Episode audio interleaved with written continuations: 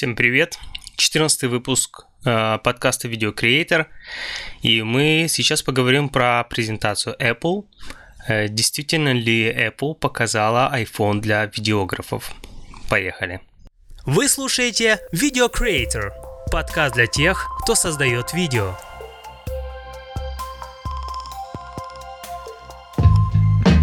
Буквально вчера прошла презентация Apple, и сегодня, можно сказать, в таком экстренном порядке пишу подкаст. Э, похожая была ситуация, наверное, на прошлой или позапрошлой презентации, когда показали Mac Mini. Э, тогда я подумал, что э, есть интересный продукт, который заинтересует тех, кто занимается видео, потому что новый Mac Mini, он был достаточно мощный и в то же время, наверное, самый недорогой доступный Apple компьютер, который э, хорошо справляется с задачами видеомонтажа.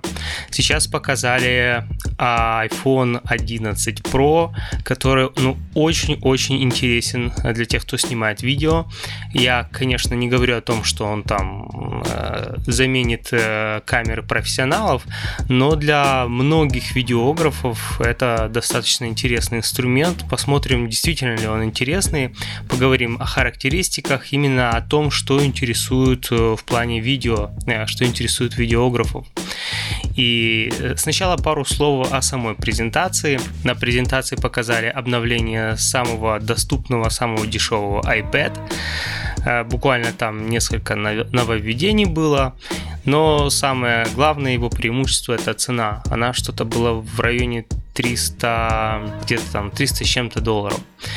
А потом показали а, часы а, Series 5 Apple Watch.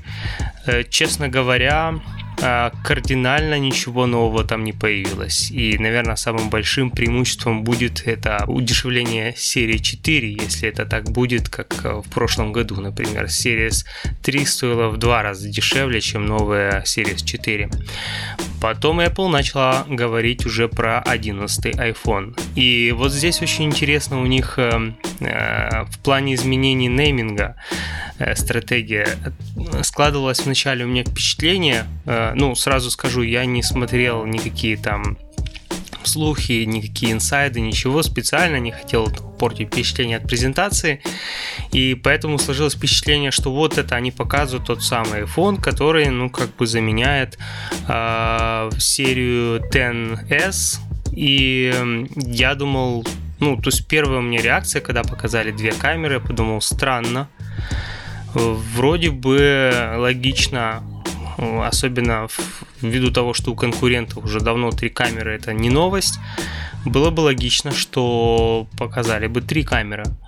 Потом еще, когда сказали про характеристики камер, что это широкоугольная и сверхширокоугольная, то есть там нет портрета, я еще больше удивился, потому что, ну как, как без портретной камеры-то? Но когда начали показывать версию Pro, у меня стало все на свои места. То есть э, я понял, что на самом деле до этого нам показали вот аналог R. То есть такой более доступного, такого более доступного айфона.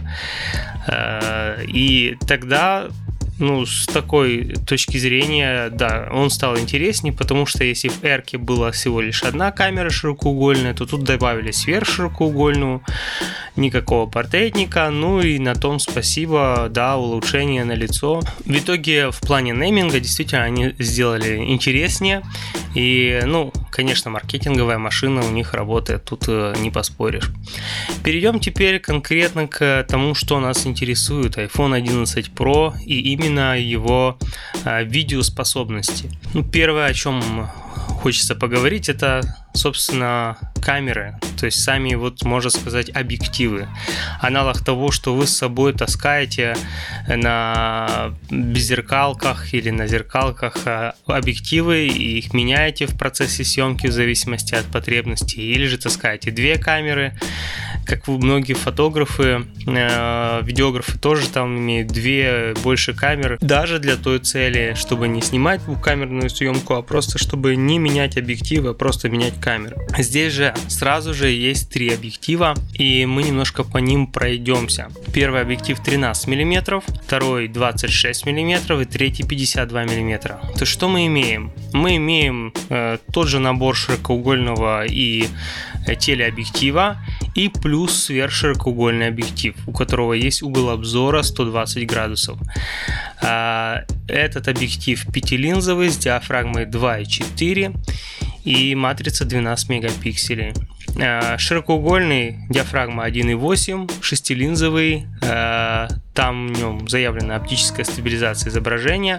Сверхширики оптической стабилизации, похоже, нет, но и в принципе она как бы там не так очень нужна, потому что очень широкий кадр не, практически не трясется поддержка фокус пиксел на всей матрице, это в широкоугольном, про 13 миллиметровую, кстати, тоже такое не пишут, и поддержка, а, ну и тоже 12 мегапикселей. Дальше 52 миллиметра диафрагма 2.0. Здесь они как бы говорят о том, что это на 40% более светосильный объектив э, среди вот этих телевиков, которые у них были раньше. Тоже оптическая стабилизация изображения, двухкратный оптический зум. Ну, я так понял, что это если переключаться с 26 мм на 52. Конечно, логично. Что хочется сказать? Это, это очень удобно. Если мы сейчас немножко абстрагируемся от там, понятия э, профессиональных камер, редов, там, Алексы и даже Э, Sonic Alpha, там Blackmagic и так далее, а возьмем задачи, которые может решать этот телефон. Если вы видели презентацию, видели пример видео, который там показан, ну, дали этот iPhone профессионалам и что они сняли, ну, скажем так, я понимаю, что много есть всяких ухищрений, как можно снять на телефон так, чтобы это выглядело достаточно кинематографично. Но, тем не менее, а, многие вещи меня удивили. Многие сцены, они такие достаточно э, кроме того, что они хорошо детализированы, у них достаточно широкий динамический диапазон. Потому что там были, там не просто темноте съемка, я обратил внимание, вот когда идет ночное освещение и объекты, которые должны быть в маленьком динамическом диапазоне пересвечены, они очень хорошо выглядят, они нормально по свету э, сбалансированы. Также есть кадры в конце, где есть переход с темного помещения в светлый. Обычно на телефоне 100% эта вот картинка просто выгорает. И не знаю, чем это можно, как это можно ухищриться, там, как это можно компенсировать. Но у меня есть предположение, что все-таки это технология, потому что дальше вот мы поговорим о том, как Apple а, объясняет этот эффект, откуда у них вот этот а, расширенный динамический диапазон для айфонов. И это, кстати, очень интересно, потому что логика подсказывает, что с размерами этих матриц, ну, не получится сделать что-то такое, вот, ну, не сможет она дать похожий, приближенный даже эффект, как дает э, full frame или хотя бы кроп, э, поэтому э, что-то здесь не то. И что-то здесь не то, это кроется именно в процессоре. Но об этом мы немножко э, позже поговорим. Немножко э, сейчас поговорим о характеристиках самой видеосъемки, что здесь э, интересного появилось. А интересного здесь появилось это возможность снимать 4К с частотой 60 кадров в секунду. И причем даже на этой частоте они заявляют расширенный динамический диапазон, э, как они говорят, с кинематографической стабилизацией. Это все я цитирую с сайта. Что это значит? Ну, во-первых, э, зачем снимать 4К? как бы для многих, кто делает видеопродакшн, это вопрос э, насущный в плане того, что хотя в большинстве таких начальных средних видеографов им достаточно Full HD, и это основной продукт, который они делают, но если делать какую-то уже там рекламу, клипы, то делать это в 4К это как бы такая необходимость. То есть, если показывать где-то там, в кинотеатрах или еще каким-то образом, даже для 4К телевизоров, 4К мониторов, сейчас это уже не диковинка, поэтому 4К это необходимость. И вот как раз 60 кадров очень не хватало, потому что для многих задач замедление это тоже очень важная тема. Много очень медийных кадров делается благодаря замедлению. И вот 4К 60 кадров это то, что я считаю такая просто необходимость для современного, современной видеосъемки. И, но интересный момент, а, они говорят, что эта съемка возможна с расширенным динамическим диапазоном. А, как этот а, динамический диапазон достигается? Это, как мы уже говорили, за счет процессора и у них отдельно в процессоре есть восьмиядерная система, которая называется Neural Engine. Извините, я не знаю, может я неправильно прочитал. Она работает там еще на 20% быстрее и эффективнее и она обеспечивает работу как раз этих э, трех камер. И также она отвечает за Face ID, за приложение с дополненной реальностью и так далее. То есть, по сути, отдельный процессор для обработки видео, да, причем такой интеллектуальной обработки видео, фото и многого другого. А фишка этой, этого такого сопроцессора это передовые технологии машинного обучения. И вот как раз что они делают. Они, по сути, снимает видео с частотой 120 кадров в секунду 4К, но не для того, чтобы вы получили в итоге видео 120 кадров в секунду, а чтобы вы получили видео 60 кадров в секунду с расширенным динамическим диапазоном. Как они это объясняют? А, я цитирую. Благодаря невероятно быстрым датчикам камеры iPhone 11 Pro способен воспроизводить 120 кадров в секунду, чередуя стандартные и короткие кадры. Процессор сигналов изображения и видеокодеры анализируют каждый из этих кадров в данный момент, чтобы захватить как можно больше деталей. Чтобы продвинуться еще дальше, Neural Engine использует машинное обучение в режиме реального времени для оптимизации различных компонентов сцены. Например, он может выделить человека на переднем плане, одновременно уменьшая шум и улучшая цвет на небе. Все происходит мгновенно и автоматически. Ну вот, собственно, здесь все объяснение. Все фокусы находятся именно в плоскости э, современных методов обработки сигнала. То есть э, все недостатки маленькой матрицы и все остальные сейчас компенсируются программно. Как вот, например, э, улучшенный HDR для фотографий, где делается 9 снимков, они анализируются, убираются все э, участки, где есть размытие, подставляются все участки, где есть э, детальные, четкие э, пиксели, вот эти в, в кадре. Все это сшивается, соединяется, выравнивается по светам, у, убирается шума, и, и в итоге получается картинка, ну, просто классная. И, в принципе, этого действительно достаточно, чтобы человек смотрел на готовый продукт и говорил «Вау». То есть, по сути, многие вещи, которые раньше делались на постпродакшене э, часами кропотливой ручной работы, сейчас вот в реальном времени машина своими умными мозгами делает все сама.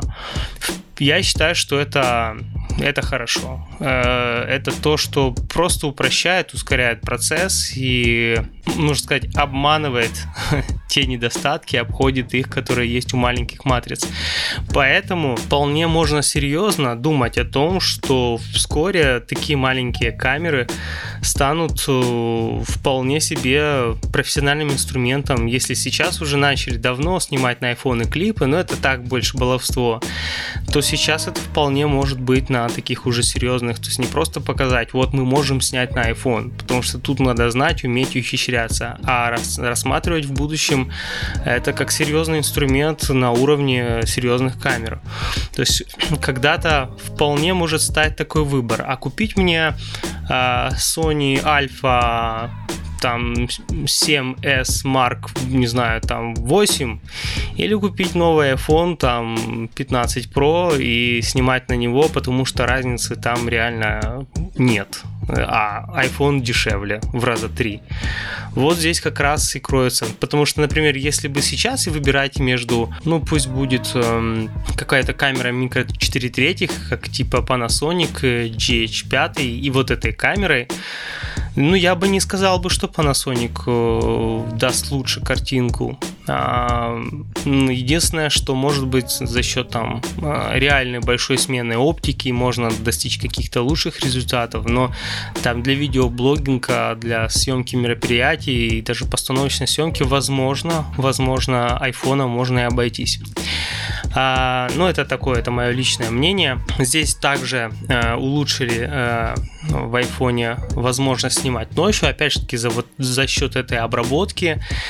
Э, хочется пару слов еще сказать про сам дисплей, э, потому что это, ну, я считаю, тоже интересная часть для съемки видео. Чем она интересная? А, ну, тем, что если взять, допустим, модель Max, это достаточно большой дисплей, который, ну, как контрольный монитор, очень себе даже хорош, с учетом того, что они заявляют э, улучшенную яркость, специально для того, чтобы смотреть фото, видео на, при дневном свете, то есть при ярком солнце. Также, э, когда просматриваешь отснятый материал, э, здесь улучшена э, система подсветки каждого пикселя. Это, это же OLED, который они используют. То есть темный там такой глубокий темный. А вот светлый, как они говорят, вот, например, если в фильме на фоне темного неба происходит взрыв, дисплей Super Retina XDR, как они его называют, подсвечивает его пиксели до 1200 кандел метр квадратных, и взрыв выглядит ярче. При этом пиксели вокруг него остаются черными.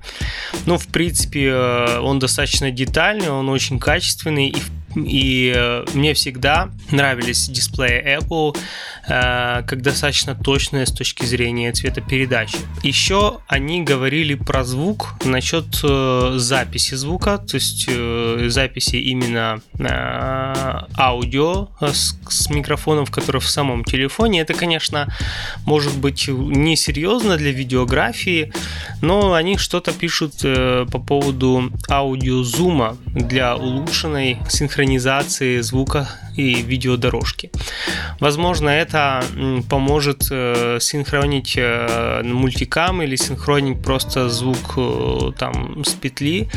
А, если это так, то это только приветствуется. Потому что я, например, ставлю пушку на свою камеру, на Соньку, по большей части для того, чтобы лучше синхронизировалось то, что захватывает петля. Если это так будет работать какими-то интеллектуальными, опять же, таки, опять же таки алгоритмами, а, то это только приветствуется. Ну и воспроизведение звука, здесь добавляется какое-то пространственное аудио, имитация объемного звука, который создает эффект присутствия, как в кинотеатре. Ну, мне кажется, что а, наушники все равно дадут лучший эффект, но посмотрим уже реально, как это будет. Потом, в целом, форм-фактор телефона для съемки, он, конечно, хотя не так удобен, как камера, э, есть очень много вопросов к стабилизации, он легенький, и ручные стабы для телефонов, ну, это такое себе мероприятие, э, хотя за счет легкости очень долго можно снимать. Э, насчет долго снимать, кстати, там улучшили батарейку, она держит на 4 часа больше, больше, но там за счет адаптации э, энергопотребления тех процессов, которые не забирают, не жрут ресурсы, но съемка видео будет в любом случае жрать ресурсы, поэтому я не думаю, что это можно э, применить э, конкретно к видеосъемке. То есть телефон вряд ли будет прям снимать дольше гораздо, хотя за счет более быстрого процессора, который меньше потребляет энергии, все равно продолжительность видеосъемки должна увеличиться. Ну и тоже такие приятные уже детали, которые остаются, это то, что Pro-версия, она идет с металлической рамкой, а, то есть это не алюминий, как у предыдущих версий, как у 11 iPhone, И стекло, которое используется, оно там какое-то более улучшенное, более закаленное или, ну, в общем, они позиционируют его как более устойчивое к повреждениям, к тому, чтобы его разбить. Как это будет на практике, скорее всего, покажет дроп-тесты, которые сразу же, наверное, будут э, через э, первые дни, когда он поступит в продажу. Огромное количество людей будут его пытаться разбить, и мы на это будем все смотреть. Ну, еще э, одна маленькая деталь, то, что там улучшилась влагозащита, точнее, водонепроницаемость, потому что его теперь можно по стандарту IP68 держать до 4 метров в воде э, в течение получаса. То есть э, это та камера, которую если вы зальете и уроните, скорее всего уроните там на пол или уроните в воду, в бассейн там или еще куда-то, то есть вы не потеряете, скорее всего, с огромной долей вероятности аппарат. Скажу просто, что я недавно уронил свою камеру с объективом Sony G Master, уронил на объектив и э, уронил на асфальт, а, просто не закрыл. У меня сейчас новое правило выработалось, если я открываю рюкзак, где отдел камеры, закрывать его автоматически после того, когда я что-то взял, потому что я оставил его открытым и потом брал с багажника, и камера просто вывалилась оттуда. И сразу скажу, мне повезло. Хотя там я увидел, как посыпалось стекло, я думал, ну все, то есть объектив дорогой точно ушел. Но, к счастью, оно было, камера была закрыта крышечкой, а, и там еще был светофильтр. По сути, этот фильтр как раз и разбился. Когда я его открутил и выдул оттуда все стекло, всю, все, что туда нападало, то я увидел, что объектив абсолютно целый, никаких вмятин, царапин, э, никаких вообще повреждений стекла у меня не было. То есть мне, по сути, повезло. Скорее всего, если бы я его уронил там без крышечки э, и тем более без фильтра, то, скорее всего, что-то был, были какие-то последствия. Хотя э, этот объектив G-Master, он металлический, я думаю, что это есть свое преимущество, потому что недавно разбивал пластиковый объектив. Вот пластик очень легко крашится, просто на ура, поэтому, наверное, качественный объектив того стоит.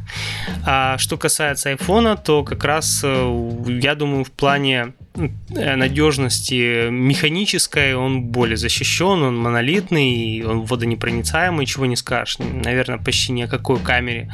То есть любую камеру, которую уронить в воду, можно с ней, наверное, попрощаться.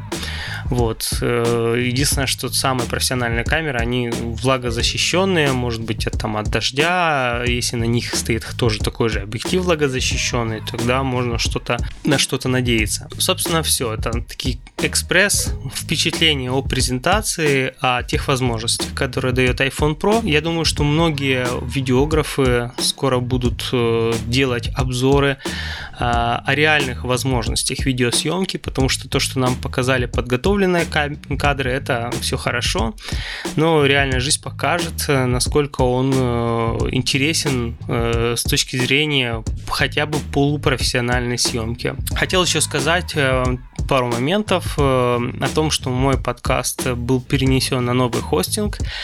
Я ушел с SoundCloud, э, немножко поторопился, не вник, не было времени, как правильно переносить, поэтому, по сути, я перезалил заново на новый хостинг все э, эпизоды, поэтому хочу э, попросить прощения всех, кому это доставило неудобства, кому кто использует разные агрегаторы подкастов и, кто либо увидел поток новых заново залитых эпизодов, либо потерял связь с подкастом, либо пришлось переподписываться, например, Castlebox он просто просто показал, что подкаст был перемещен и предлагает э, перейти на новый адрес подкаста и там переподписаться. Э, да, это определенное неудобство, но я подумал, что, наверное, это не так страшно, потому что всего было 13, даже 12 эпизодов, которые были на старом хостинге, а старый хостинг э, SoundCloud, ну, очень плохо подходит для хостинга подкастов. Я просто тогда не разобрался. Сейчас я перешел на Anchor. Э, от Spotify, и там больше возможностей, и я думаю, что дальше уже не будет необходимости куда-то переезжать, и уже дальше будет подкаст жить так. Спасибо всем, кто поддерживает подкаст э, своими комментариями, это самая важная поддержка. Я знаю, что людям это интересно, и есть смысл, чтобы и дальше находить время писать этот подкаст. Но также хочу напомнить, что есть возможность его поддержки с помощью системы Patreon. Кто не знает, э, там будет ссылочка э, в описании этого подкаста. Вы можете пойти, посмотреть, почитать. И, конечно, большой поддержкой будет, если вы будете ставить оценку в iTunes, э, соответственно, вашим впечатлениям. Таким образом, просто другие люди смогут тоже узнать о том, что есть русскоязычный подкаст съемке съемки видео для э, начинающих и развивающихся видеографов. Э, на этом будем прощаться и до следующего раза, надеюсь, э, тоже так неожиданно скоро мы услышимся.